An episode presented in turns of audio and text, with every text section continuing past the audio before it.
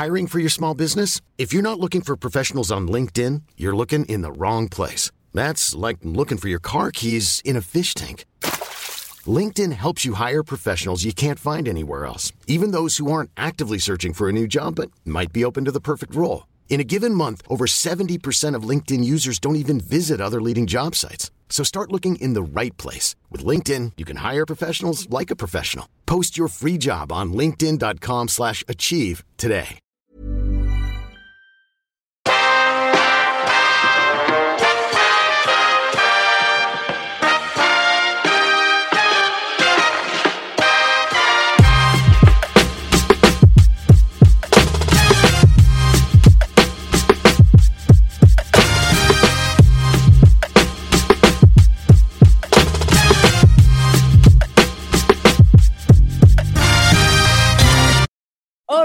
Welcome to your You're Killing It. killing it. and we never do it in time ever. Ever. No, but we're getting there, and we're super excited today. So I'm Tama, and this is Michelle Grace Hunter. Sometimes, you, well, normally you introduce yourself. MGH. MGH. Let's just, it's such a long name. We'll just, you know, we can shorten it. MGH. and we are super excited to have an amazing inspirational person on the pod today. We have the beautiful Poppy Reid, who is the managing editor for the Brag Media and Rolling Stone Australia. Hey, Poppy. Hey. Thank you so much for having me. Hello. Hello, So hello. excited. We're super excited. Yeah, we're so excited. When we were like, when I was like, hey, what do you think about coming on the podcast? And you were like, yes. I was like, holy crap. And I got, I was like, "What?" Well, I got a little bit um like um like what's the word like starstruck. Yeah, you got fangirly, a little bit fangirly, I think. Uh, as if. No way. That's so kind of you to say that. It is true. It's true. So um, we brought Poppy on because we had a, a, a topic that we kind of wanted to riff today with her. Um, and obviously, there's uh, pretty impressive um, backlog of work and um, you know achievements that you've got in your career, Poppy, um, and personal life. Um, but we were thinking today would be quite an interesting um, topic around the YouTube thumbs down. So we won't dig into it just yet. but the whole idea of it is basically there's a YouTube thumbs down we've seen across lots of different social platforms like Facebook, Spotify, um, in, in you know SoundCloud, those sorts of ones, who've decided to actually move the thumbs down on the dislike button. But YouTube still has that there, and we were wanting to dig into that today. But first of all, we would like to hear from Poppy. So, Poppy, tell us a bit about yourself. Well, I'm in my dream job. Um, and we were just talking before about like, where do you go from here? But I think, you know, so many people know that once you get your dream job, you have other things that you want to aspire to do. But my dream has always been to work in music, and I've always loved writing. Um, ever since I was little, I've always just been, I used to write short stories for my mum and stuff um, back in New Zealand. And then when we moved over and I did my last two years of high school um, in Australia on the Gold Coast, I went and studied journalism. And I, I pretty much made like every assignment music related somehow. Um, and then I did a, oh, whose puppy is that? Jeddah. Sorry, I've just muted. I've just muted my dogs. But cute. Sorry. Um and yeah and then I, I moved to sydney to do an internship with the music network which is now still a really great uh, publication that covers the music industry. And i worked my way up to um, editor there. And then four and a half years ago almost five years ago luke Girgis who is the ceo of the Brag media um, uh, asked me to come over and help him launch and run what is now the Brag Media. And it has been such a wild ride. Like thinking of the company now compared to when we started, oh my God, like two two different beasts. Um, but yeah, I've just learned so much. It's been amazing. was Oh, that really overwhelming when you first got that phone call to think, okay, we, we're, we're going to be taking on? Obviously, it does look really different now, but how was that initial feeling when Luke asked you over? And, um, you know, were you really excited about the prospect? How did, how did that feel? Oh, completely. When Mm. he called, so we'd had a meeting um, a little while before it where he told me that he was going to start a media publication and he was uh, meeting with all the music editors and getting advice and things. Um, and I, I, thought that I was just, you know, giving the advice that from the small kind of world that I lived in. I didn't know if I would be much help at all. Um, and then when a couple of months later he said he offered me the role, uh, I, I, jumped at it. Like I had been working at the Music Network for about seven years, um, all up from editor, from intern to editor, and I was just ready for a new change and a new challenge. And he, I literally jumped at it a little bit too fast, and he was like, "Just so you know." we could we could go belly up in six months and you could be out of a job completely.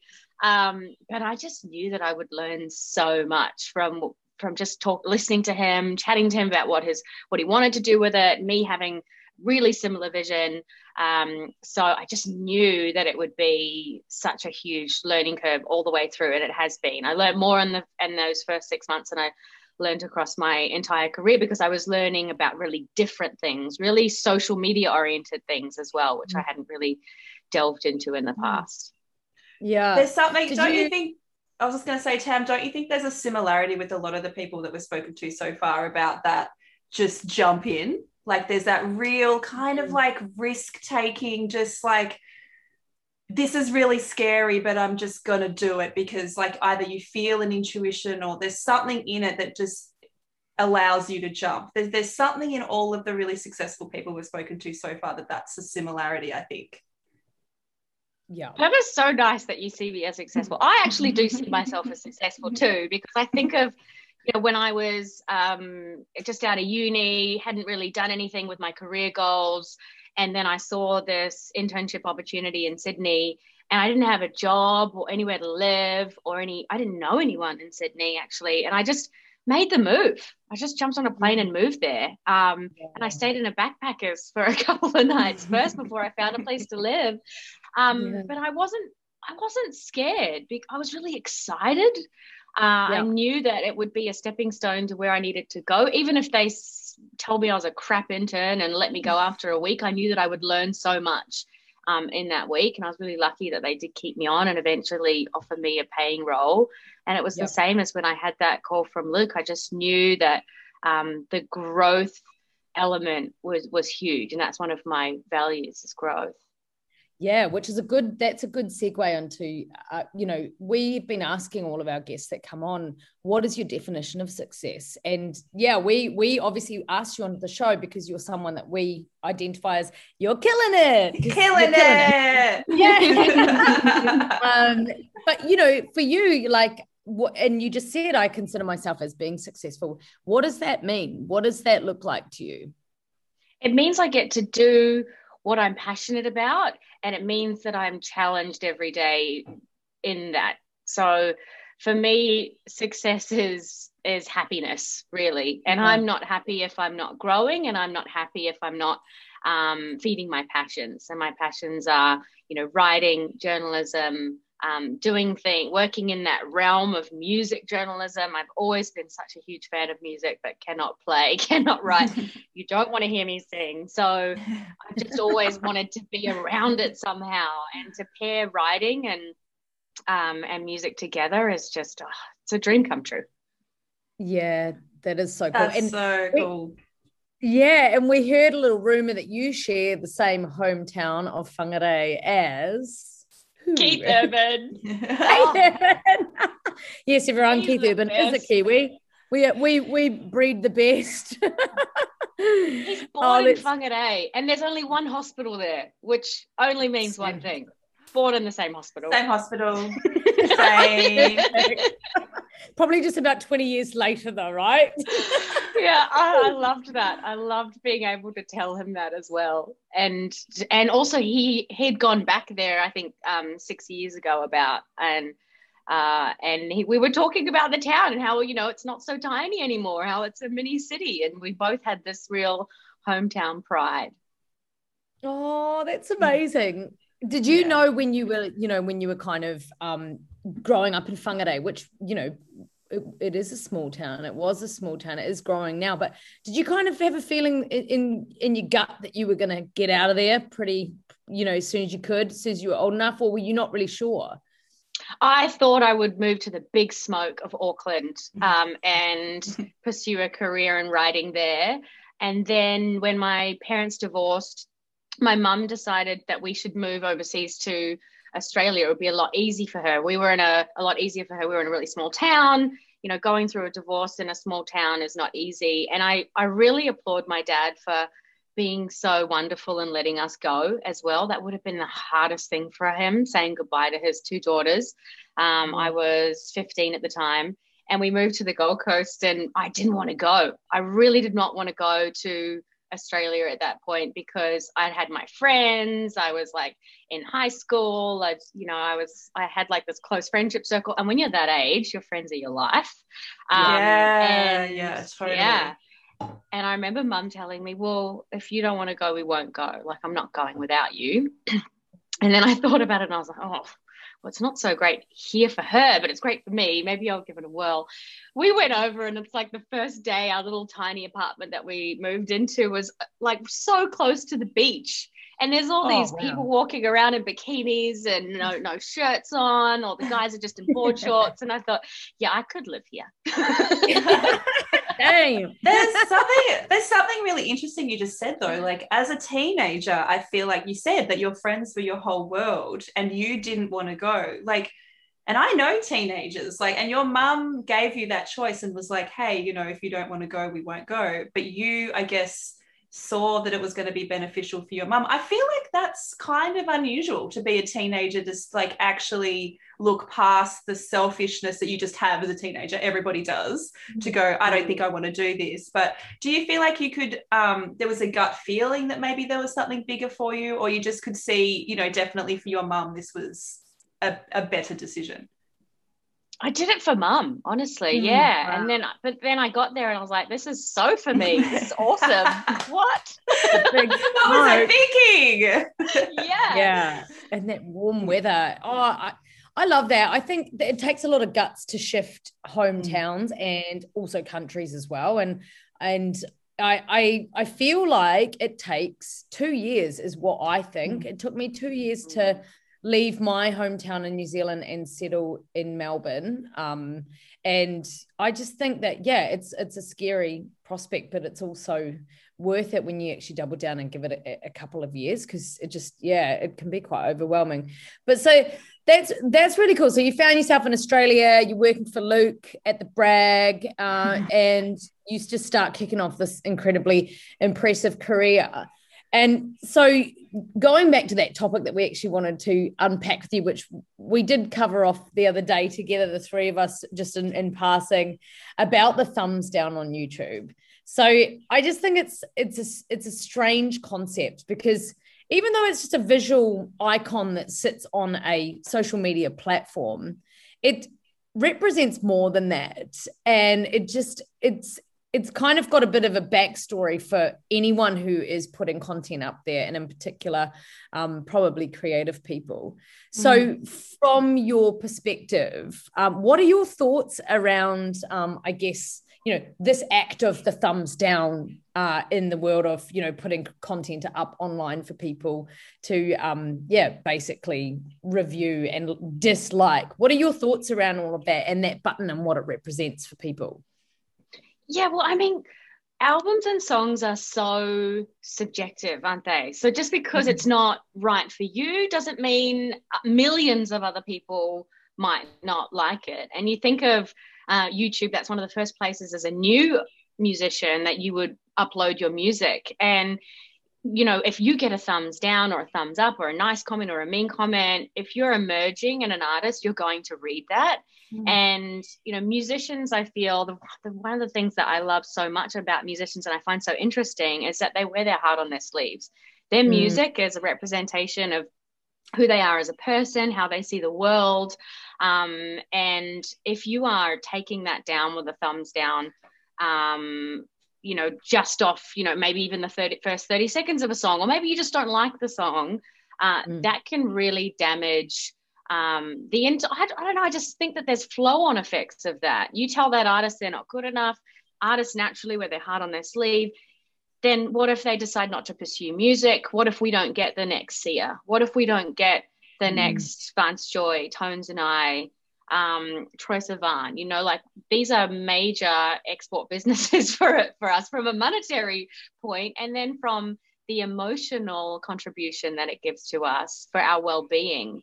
You know, that could possibly. I'm, I'm I know I'm getting a little bit erratic here, but I feel like that is the flow-on effect that could possibly happen from that. Yeah. And I don't know. I just like I look at um, people slam Tones and I that mm-hmm. it just has always happened throughout her career. I hate seeing it. Um, it's mainly men, by the way, leading that mm-hmm. charge mm-hmm. of, of hate against her and her music. But mm-hmm. she also has almost 22 million monthly streams on Spotify alone. So yeah. I think that people that do those things, maybe it's maybe they need to understand that it's just not their cup of tea and move on. Yeah. Yeah, there's definitely something, there's a, a couple of things that you've said. First of all, I think that the platforms have like I know that they have a um, YouTube specifically has the thumbs down for a reason, so that they, it, I guess, it can help with um, algorithms and content out there that people don't like. But I don't think they're thinking about creators, especially creative creators, and what that does to the psychology. Like they're thinking of, it from an AI algorithm point of view, not from an emotional emotional welfare point of view. And I, I completely agree, Poppy. There's so much of the the psychological stuff that affects artists and creators when you see those mm. certain things and then i think with someone like tones and i who just doesn't fit into the stereotypical box of what a female artist should look like i think that's her that's probably her biggest issue uh, which i don't think is an issue i think it's actually, actually phenomenal um, yeah. and coupled with a woman that's successful. Like that those mm. two things is like a recipe for disaster for male trolls i think. I think that, that those two things are the things that you just always see men go after which is it's such a shame. And i agree poppy every time i see those and, and you know the music might not be for you. That's okay. There's lots of other music that's you know i don't i don't understand that um negativity and projection of negative comments online. And it's something that I've really tried to personally check myself on and also try and teach younger people that I mentor as well. Like, why are we putting out negative energy like that? It's not, yeah. doesn't, doesn't do anything for the world. It's actually very mm. toxic, you know?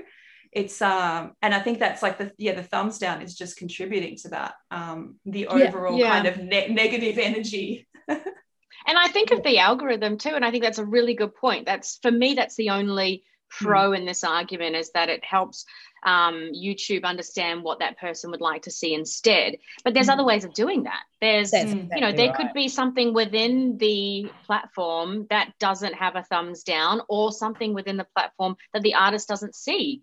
Don't that's show me exactly. anymore from this artist. And then, yeah. you know, I also think of how uh, there's so many artists or types of music that I perhaps didn't like as much a few years ago. And now I'm all about it. I only recently got into John Mayer. I've been sleeping on John Mayer. and on the weekend, I'm like listening to his new album, Sob Rock, going back into the deep cuts. I'm like, I had no idea this dude was so incredible as a musician.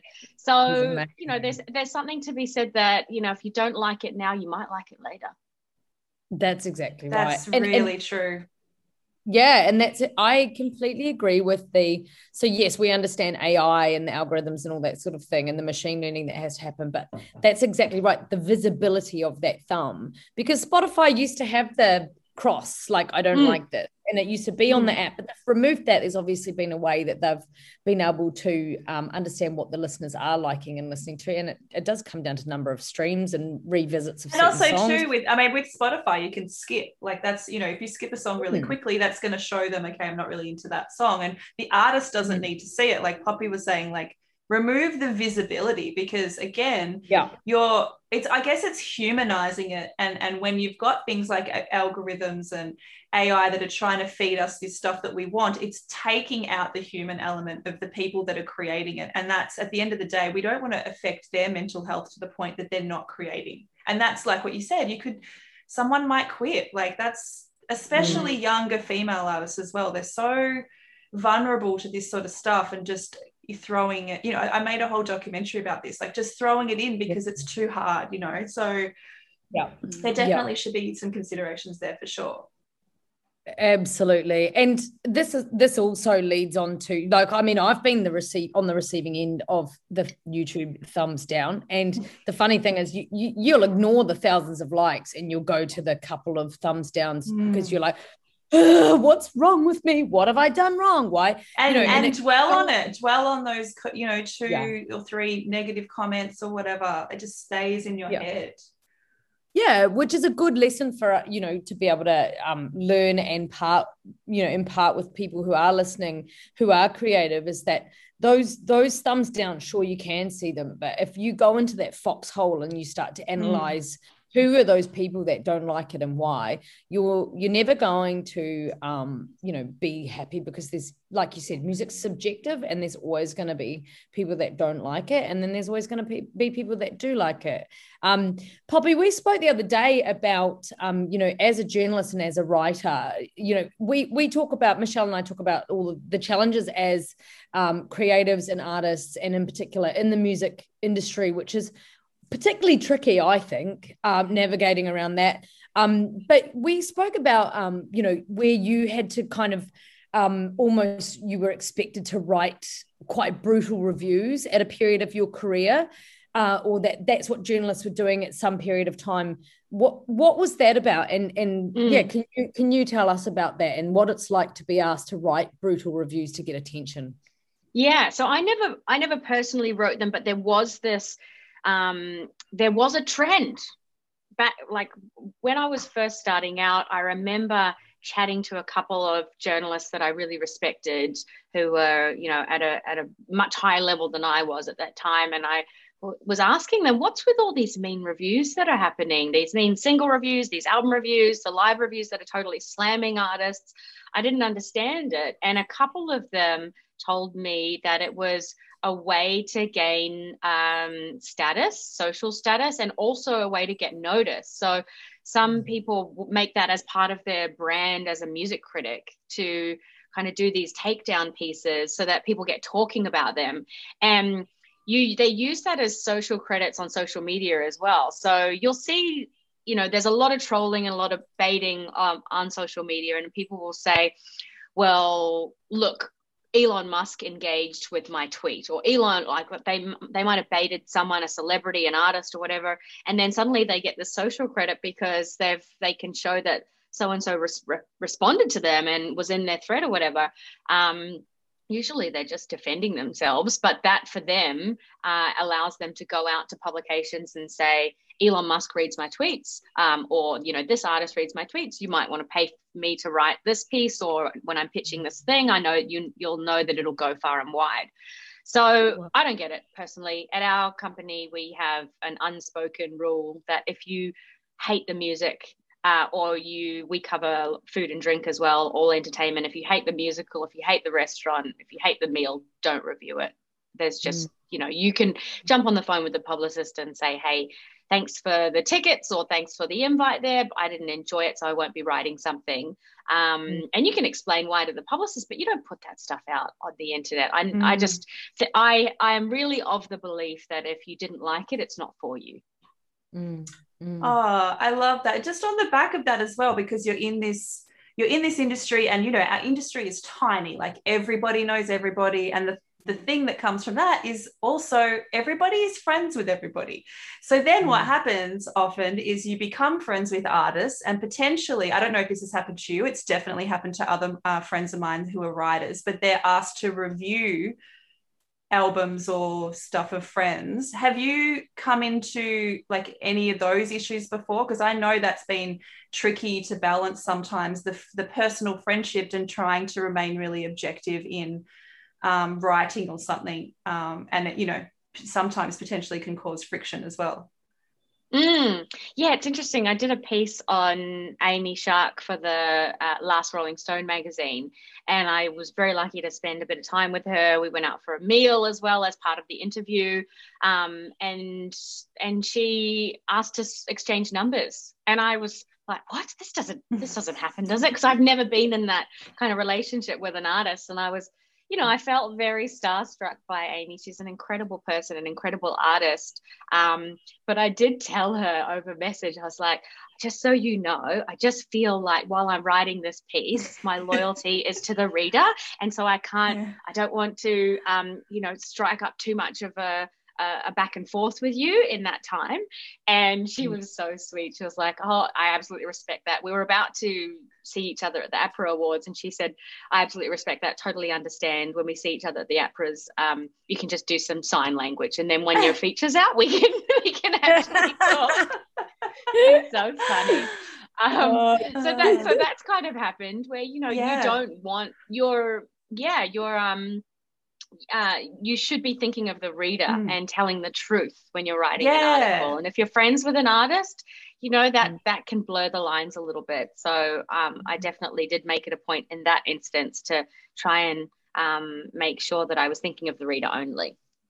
Yeah, it's. Yeah. I mean, it's definitely journalistic integrity, isn't it? I just um, it mm. can definitely like I definitely know situations where it's been tricky um, where that journalistic integrity has been upheld and potentially the artist has got upset in in certain instances as well. So it could, you know, like it is mm. a world, and and that's that's really yep. hard as well. It's like, uh, you know, not to say it was like there was any brutal reviews or anything, but it's you know, if it's not potentially as glowing or whatever, then I guess feelings mm. can get hurt as well. So, like you said, I think that's just keeping at arm's length in different situations can be um, potentially the best idea. Yeah, yeah, and back it up as well. You know, if you, if I have a profile to do and I want to show the different sides to the person, not show them as you know this amazing superhero, essentially show that they're mm. human. Um, mm. You know, you've just got to be able to back that stuff up. And if an mm. artist doesn't respect that it's uh, got to be a well-rounded piece, then you know maybe they have some growth to do. Yeah, yeah. it's so it's so interesting because my process as a photographer is so different. Mine is like very much like I always say if I'm not friends with the artist by the end of the shoot, then I wouldn't have got them to relax. I wouldn't have been able to see them as an artist. So I have so many friends that are artists now because I've worked with mm. so many. Like it's like mm. um, it's part of the creative process, if that makes sense, to get that connection and um, continue, I guess, too over over you know w- working with them over a number of years as well. So it's just really interesting to hear how different creative processes work as well. Yeah, yeah well, exactly. If they're not comfortable with you, they're mm. not going to open up as much as well. So, if photography and writing has that same element as well, mm. you definitely, um, you, you definitely want to show your work in the interview as well. Like that's one of the things that I found is not no generic questions, especially not at the start, because you know mm. they want to feel like it's a safe space that you've done your homework, that you know who they are, um, and you just want to find out more. So if I haven't, if I finish the the interview and I don't feel like they've opened up much, it's probably because I haven't done my research enough to get them yes. to be comfortable with me. Yeah. Oh, that's such that's an interesting, interesting point. One. Yeah. yeah. Well, so yeah. what are some um, you know, even for Michelle and I starting out as podcasters, what are some of those things that you would um do in an interview to you know get yes some, like, teach us teach us your ways. teach us.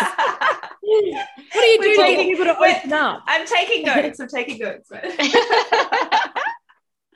one of the first things i do is i, I research everything. I read everything that they have um, they've done before. I, I listen to every single record. If it's mm-hmm. online i try and make sure if i've got time you know i remember back in the day you'd sometimes get like 15 minutes before an interview and that's when the interviews haven't gone well when you haven't had time to do your homework. Um, but yeah it's all about trying trying to ingest every single thing that's available to you about them. Um, and then see what hasn't been asked. You know you look mm-hmm. at the questions that have been asked the answers that have been given and you see what perhaps they haven't talked about that's your sweet spot to try and get them to mm. open up about something that's different. And if you can catch them off guard with a question that they haven't been asked before, or you know something really um, meta about them that they have that they haven't really told anyone that's in the depths of some Reddit thread somewhere, um, then they know you've done your work and they're impressed by it and they're more likely to be relaxed. But yeah, essentially, it's just about doing your homework and trying to um, get them to say something they haven't said in the past or talk about something they haven't talked about in the past. And also, um, you know, kind of gotcha journalism is a bit ridiculous now. You wouldn't mm. you wouldn't broach a subject that they clearly have avoided in the past for very obvious reasons. Uh, usually, a publicist will make sure that you don't do that anyway, though. yeah, yeah, and that's really that's yeah. really interesting to hear because um, when we did our documentary a few years ago, and obviously take into consideration you have a, a filmmaker and a photographer, so we, we're not journalists by any stretch, so we don't know what we're doing. Um, but one of the things, so Claudia would ask all of the questions um, while we were both filming, and she she definitely didn't know the industry as well as I do. She didn't really know who the artists were, and she did no research. So she was kind of, it was all very taken from the point of curiosity and wanting to know more in a, topic, um, almost like uh, conversational, I guess, really trying to get to know to the depth of that person. So it's, um, and it was really interesting to see that that often really worked in that in that i think you know it's a very specific um, example obviously but there was many times where she literally had no idea who these people were and it just worked really beautifully as well yeah. so i love that so interesting to hear that. that. yeah yeah, yeah. yeah. it could be a really, really famous person too yeah mm. and it really came across throughout that whole documentary that these people felt safe talking to you and mm. they felt that mm. they were you could tell that you know they kind of knew what was what was going to be on the table and they were comfortable talking about it and i think the keyword that you said there was curiosity mm. so having that natural curiosity is more often than not respected by the person on the other end because mm. they think they're you know it's a conversation they're genuinely having this um, to and fro which i think is really important and having curiosity as a journalist is number one yeah number one and i think there's another good call out there that you both mentioned is that the psychological safety if we're going to put a, la- a, label on it is mm. have curiosity but um you know those people feeling safe and that they can open up um is I think that that just blows the lid off kind of all chemistry that's going to come out. And um, it's kind of interesting with, you know, I've worked with lots of music producers over the years and that's similar to you guys as well. And, um, you know, going to interview someone with that that natural chemistry you're going in armed with you know information and knowledge um, or you know michelle you having chemistry with with the artists that you're working with it's mm. same with the creating of music and that there's been times that i've gone in and worked with some pretty impressive um, producers and with just that kind of vulnerability and that that curiosity and that chemistry has not been there and i think mm. that finding that is because I think you can find it and connect with with people. It, like you said, Poppy, it, it's about doing your research and understanding, but not wanting to put too much of a framework in place too that you make people feel like it's prescribed, like it's a bit sterile. Mm. But like allowing freedom, allowing freedom mm. sometimes too. Like if the conversation goes into a certain area or something. Yeah. But Tama, yeah. I'm interested when that happens, when you go into a writing room or you're in a studio with a producer and the vibe just isn't there, what do you do? Mm. Great question, Poppy. she's so good at her job. interested. I know it's, it's really. I am too. It's such a great question. it's an interesting one. I think. Um, well, look, I've not um, put an album out before because I go and do different singles and work with different producers and different bands, and um, potentially there, you, you, I'm sitting on quite a lot of unreleased singles that I've worked with different producers over. Um, purely because of that reason that you walk in and you're like this person's really cool and they're amazing but they're not quite getting what, where i'm coming from um, i just worked with a friend of mine not long ago on one of my singles that i love um, that i'll release in the next little while but the chemistry's there with what where we were going. Um, and you know, I've worked with Konstantin Kersting, and um, he and I, I just released um, Boys in New York that Con did, and he and I had great chemistry and we had a great time in the studio. What was interesting about it though is that I wasn't in the best headspace when I recorded my EP with Con. And then so the EP's almost got a bit of melancholic sort of um, undertones through it. So when I sent the EP off to get, you know, the heads up and like, you know, what do you think of this to industry people? When it didn't get the feedback that I was hoping, it kind of crushed me and it's I've still not released it. So it is that thing about um, it wasn't by any means nasty, but if you've done something of like musically and you're not quite in that space anymore and you've moved on, it does it does have you kind of question whether you should put it out there or not. And oh, I've changed musically, but then if you don't, then you're sitting on all this unreleased music mm. based on the fact that you know so i've got heaps of unreleased tracks that i've done with producers um you know based on oh i just you know not feeling like that anymore or yeah studio chemistry i've even like axed like stuff halfway through and still kind of paid for studio time and things like that but just because i wasn't vibing but i mm. also think that another thing that i've learned from that is that you kind of have to just get in there and persist and um, if something's working get in there finish the job and then you can um, just allow yourself to sit with the music put that shit out. Like you're never really going to be happy if you're a perfectionist. You just have to get it out there and move forward. And um, I think, yeah, that's one thing I've noticed in the music industry as well is that we're very encouraged to kind of plan three, four months in advance, uh, have all your ducks in a row.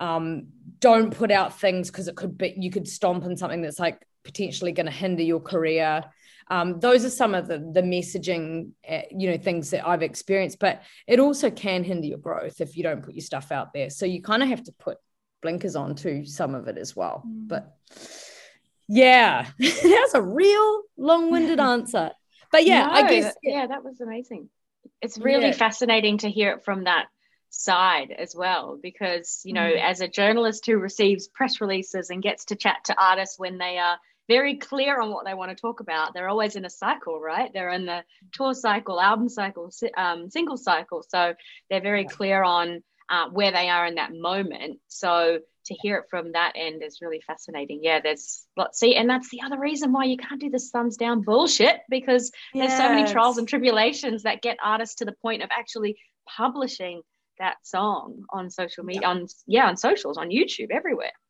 Yeah, yeah, and also too, I think like that. I did an interview um, a while ago on my Twitch channel with Pharoahe Monch, who's a like really well-known hip hop artist. But he was saying, someone said to him like, the inspiration for music comes from we don't know where, right? And then once it, you're just like the vessel. When you you produce that music, you're the vessel. And then once you've produced it, it doesn't belong to you anymore. It belongs to the world. And he was much saying like, you've just got to get it out because you're mm. it's come through you you're the vessel you've created it and now mm. it's for the mm. world and i loved you i love that i thought that's such a good way of seeing it of just going you can't hang on to it it doesn't belong to you it's like it's for everybody else so that's a good way of seeing it as well i'm not a musician so i can't i just thought it was a really interesting point that he made um, i guess it would be that's sitting amazing. on you know years of photos that we all do so yeah and i well. also think about I think about artists who, you know, released their debut single years ago and now they're talking about how they feel about those songs. And those songs have changed people's lives. And then mm-hmm. they sit there going, you know, I, I wasn't sure if I was going to release that, or I actually don't like that song now, you know, that it's mm-hmm. 20 years mm-hmm. later. Mm. But yeah. if they felt that way at the time, they would have never released it and they would have never changed people's lives with that music. It's so true. And do you know what? Like that put, that makes me think about um, i was telling a friend the other day about i was at a i was playing a gig once and this guy was in the back of the room and i st- stopped one song and, and just had a bit of silence in between before the next one. And he was crying in the back of the room and yelled out you just struck my soul. And i was like oh, whoa. that, i just got goosebumps. Yeah and i was like wow okay that like and, and i was like come see me afterwards like thank you that's cool. And then and then we just chatted afterwards and stuff and he was just like it just it was really eye-opening that you could give that to somebody and that it made them feel connected. And i think that's why why I, well that's why I do it is to connect with other people and kind of share um you know some sort of relatedness of of this journey in life. And that's you know when you say Michelle once it's out there it's not yours you, you share it so people can kind of have some sort of um yeah relatedness and connection. It's funny because the way I articulate it to people who aren't um necessarily songwriters is that when you put a piece of your material out there for me, what it feels like is it's so petrifying. It's like telling someone you are in love with them for the first time. It's wow. scary. Like it's like to confess your love to someone because you don't know what they're going to say back to you. Mm. And you're putting your heart on the line and you're going, Hey, I'm in love with you. And if they, if that comes back to you that they're like, Oh, I'm not in love with you. I'm sorry to break your heart. That's literally that vulnerability and that emotion mm. of that's what it feels like putting a song out there. It's petrifying and you're so vulnerable and you just have to to do it. And that's why, yeah, these these things yes. like the thumbs up can be really scary for artists, you know. So I have a um actually similar in that when you send an album of photos to people and then like you're waiting for the feedback and it's like either we love them or nothing. oh yeah. You don't I feel so anything. Lucky it's that I so brutal. I wow. I feel so lucky that I put articles out there and I don't have to wait until someone tells me they like it or not because yeah. it's just out there. It's like just, yeah, just yeah, whatever. out there. oh, it is. I, I I really I definitely relate. I mean, yeah, it is um it can be soul destroying if you don't hear any. It's amazing when people love it and it's like it's the best mm. feeling in the world. And maybe they just you know whatever forgot to email you or whatever but you just you start internalizing it like oh my god they hate the photos they're never going to hire me again it's just like you start doing that yeah. really weird kind of you know Un- self negative shit. yeah unhelpful negative self-talk which i try to avoid as much as possible but i think as artists it's like inevitable we get in our own heads yeah yeah one of the things that helps me is discerning facts from feelings so mm. if i see um, a mean tweet or someone says something nasty or whatever, I think of, you know, growth is obviously one of my values. So I think, you know, mm. how can I, is, is, are they right? Is it correct mm. that I have written the shittest article of all time? um, the fact is no, I haven't. Yeah. And so I'm going to get rid of the feeling of I've written the shittest article of yes. all time. Um, but maybe they say something in there that I can bring on and I can yeah. grow from that. Yeah. Um, mm. but but mostly they're bullies and they're just, you know, they're acting out of fear anyway. So often it's yeah, like i think with online stuff is like it's not even about you it's just like someone's having a bad day yeah. they're just yeah. they've just read something and they're just lashing out which i think that's yeah. a really good trick is just to disseminate like what is actually fact here and uh, most mm. of the mm. time, I think you'll find it's uh, it's projection rather than anything else. yeah. yeah. they just yeah. need a Snickers bar. What's that ad when they're really yeah. like hangry? They're hangry. hangry. Snickers hangry. totally.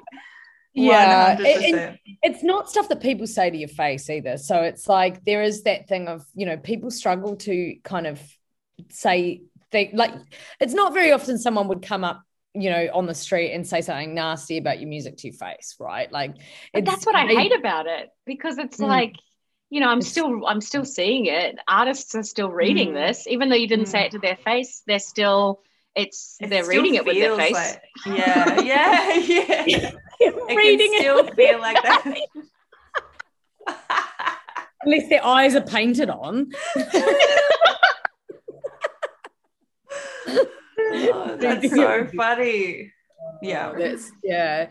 Um but yeah no it's it's it's a really um fine line. I i want to know poppy what is the difference between good and bad journalism? I i mean good journalism tells the truth.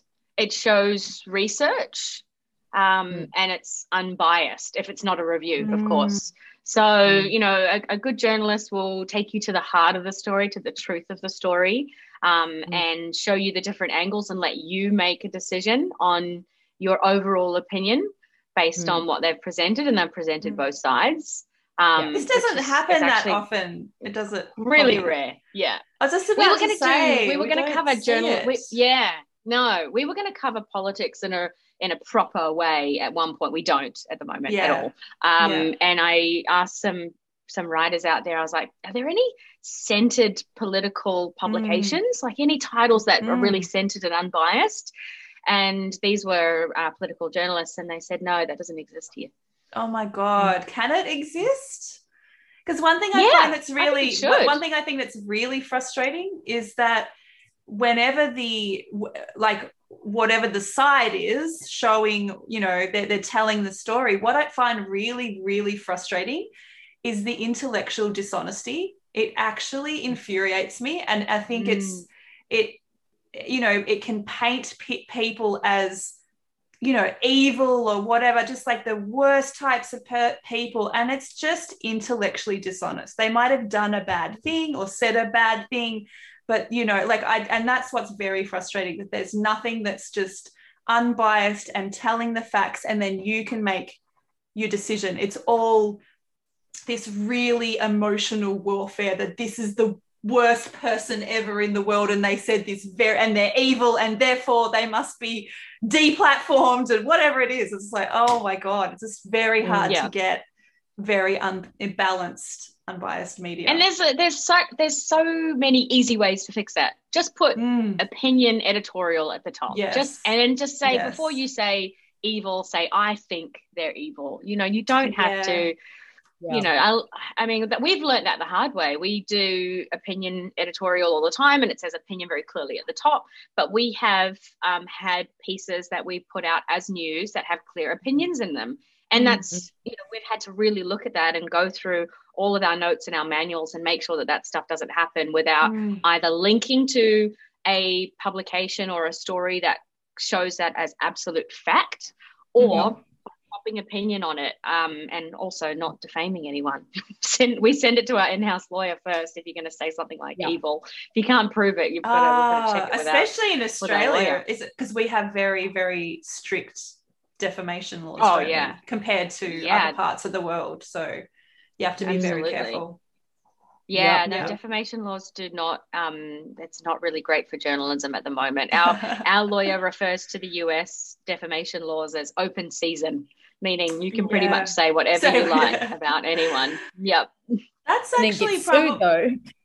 Yeah, well, that's actually I think a really great segue into something that I wanted to ask you about um, in terms of, you know, the there's a current, I guess, um, rise in the, the Australian music landscape in terms of, I guess, our Me Too movement and our uh, time of reckoning for past behaviour that's been really abhorrent and um, I guess had been uh, rumored about for a long time and lots of people have known stuff happening and every you, you kind of speak to a lot of women in the industry and everybody's got a story and i know you've been um, covering a lot of this uh, and and i guess a how do you how have you coped with the fact that there are really strict defamation laws in Australia, so it makes it really tricky.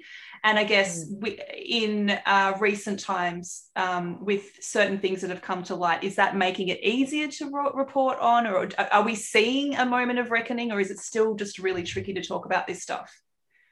I think we're seeing a real moment of reckoning right now. If I look at the Me Too movement in the music industry in 2017 to now, it's like the polar yep. opposite. Mm. So, you know, when I was a part of a group of incredible women who put out the Me No More open letter in 2017, we really struggled for local coverage of that. We got some really great international coverage of it because of the big names that signed the letter, um, but it wasn't really picked up by mainstream locally on TV and radio or anything like that.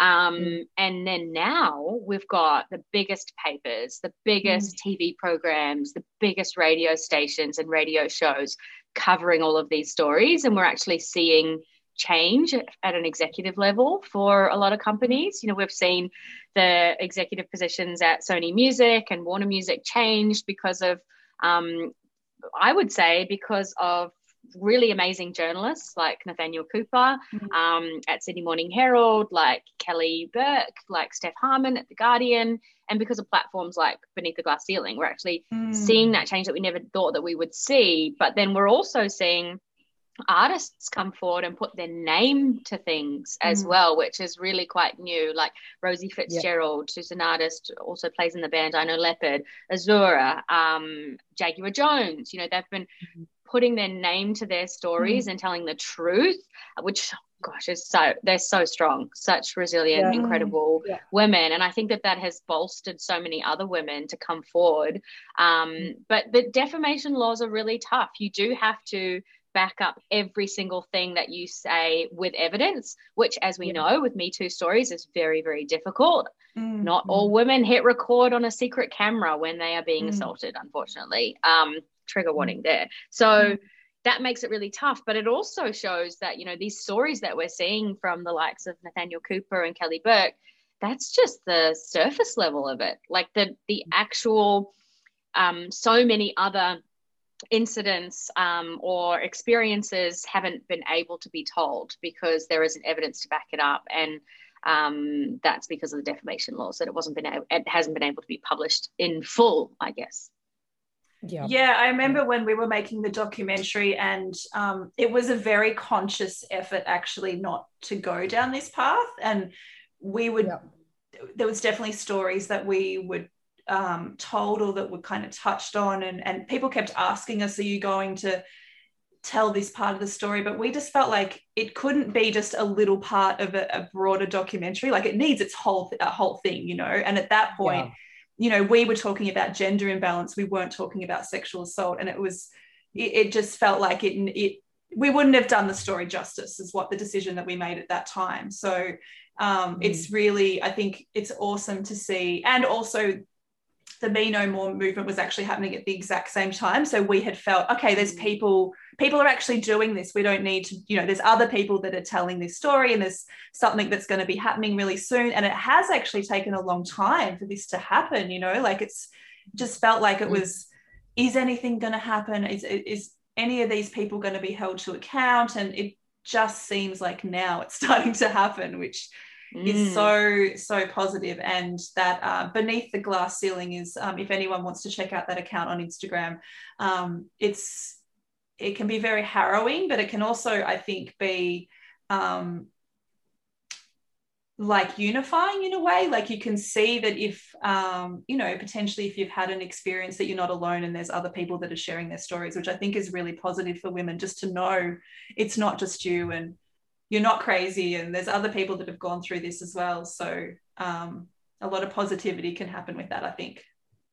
Yeah, yeah and i think so with with these sorts of situations um, no matter you know no matter what um, you know it, it can happen to you know anyone you know and not necessarily uh, just women or you know but the the thing is having if you're not the type of person that you know if you're a bit more of a background person and that coming out and saying things in the public eye or on a social platform is absolutely petrifying but you need support i think it's really um, you know those sorts of community groups or finding you know similar kind of personality types in your friendship groups or mm. whatever that looks like in order for you to be able to to speak up and talk even if it's to one or two friends who might be able to help you go through the process of you know whatever that whatever that healing process looks like and whatever that justice process looks like um, that you know there are other ways that people can get support as well so you know not just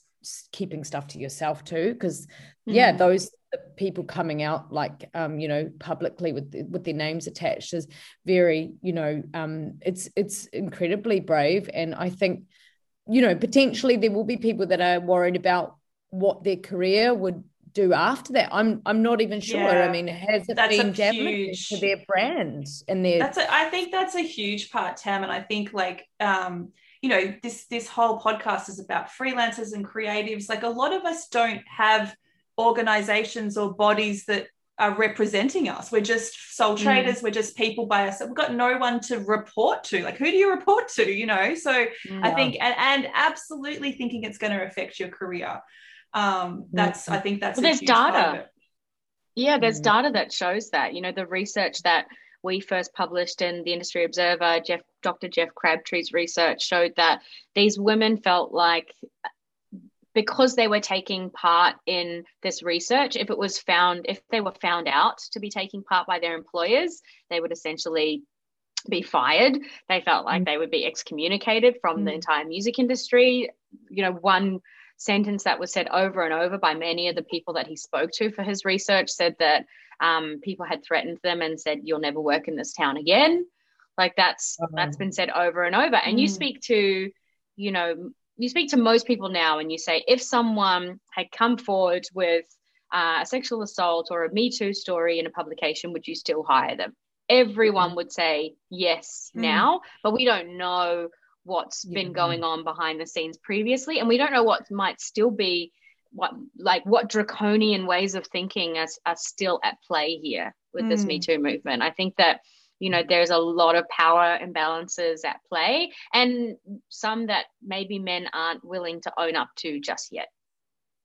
Mm. That's it. I think that's a great point because you still see it. Like there's you know anytime there's a big case in the media, if you do read the comments, there's so many people that'll say she's just there for her 15 minutes of fame. She's in it for the money, all this stuff. It's like, what money, what fame are these women getting? like, I don't know what you're talking about. I don't know any yeah. sexual assault uh, victims that have all of a sudden made bank. Like, that's not a thing. Yeah. It's just wild that that's a prevailing opinion still. I can mm. tell you from the women that I spoke to, and I spoke to over 10 women for our story, that mm. none of them were in there to try and build their profile or help oh, them mm. along with their industry career if it was completely the opposite the mm. reason why they spoke up was big for other women they didn't want mm. it to happen to other people in the industry and they felt like speaking up would create change and it and it has there's been so many mm. um, positive things that have come out of the story that we published and also the, the articles that have gone up on guardian and sydney morning herald we've seen some real change Oh, that's so good to know. It's, it's so it's good really... to hear that from someone, you know, um, inside doing the the journalism and covering these stories. And oh wow. So I um guess for us, like Poppy, it's been amazing uh chatting to you. I've I feel like I've learned so many things in in this um time having you on. And thank you so much for for coming on the show.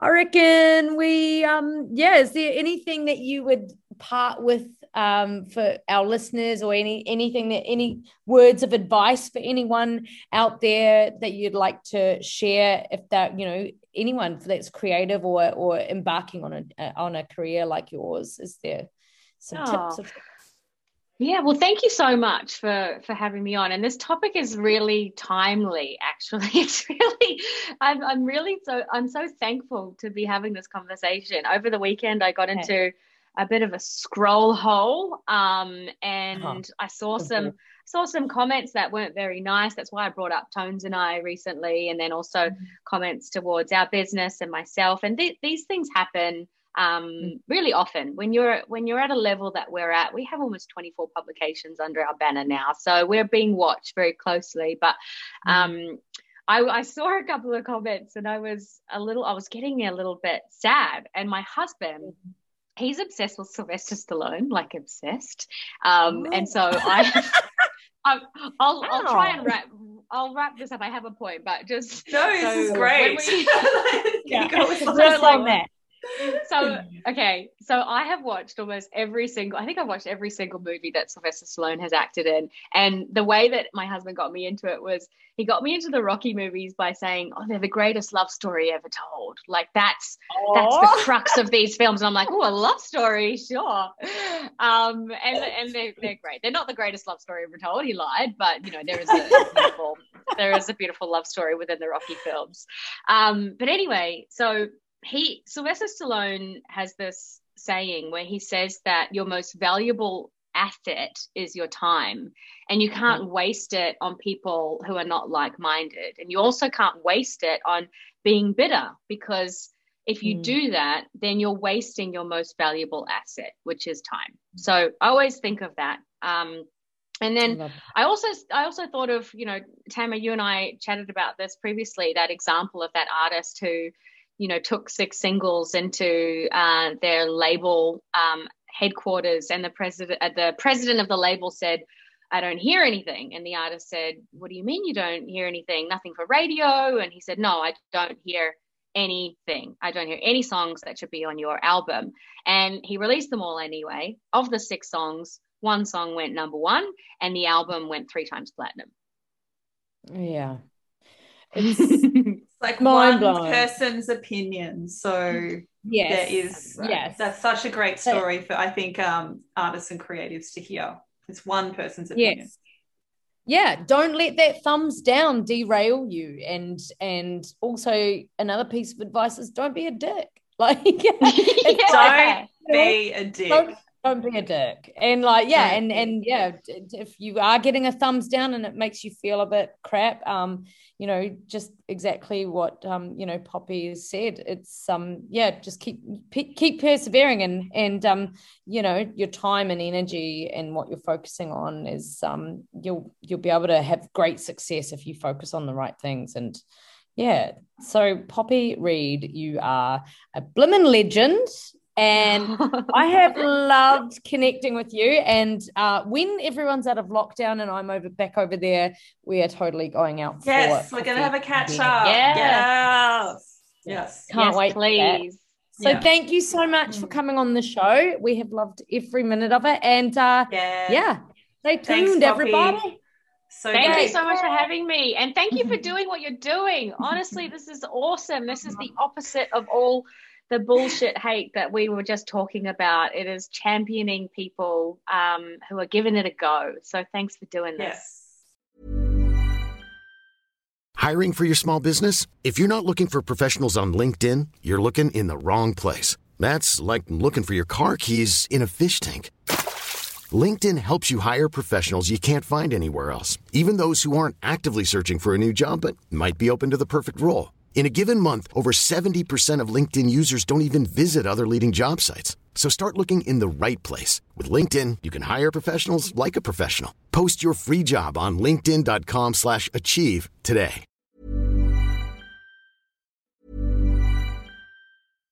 Hi, I'm Daniel, founder of Pretty Litter. Cats and cat owners deserve better than any old-fashioned litter. That's why I teamed up with scientists and veterinarians to create Pretty Litter. Its innovative crystal formula has superior odor control and weighs up to 80% less than clay litter. Pretty Litter even monitors health by changing colors to help detect early signs of potential illness. It's the world's smartest kitty litter. Go to prettylitter.com and use code ACAST for 20% off your first order and a free cat toy. Terms and conditions apply. See site for details.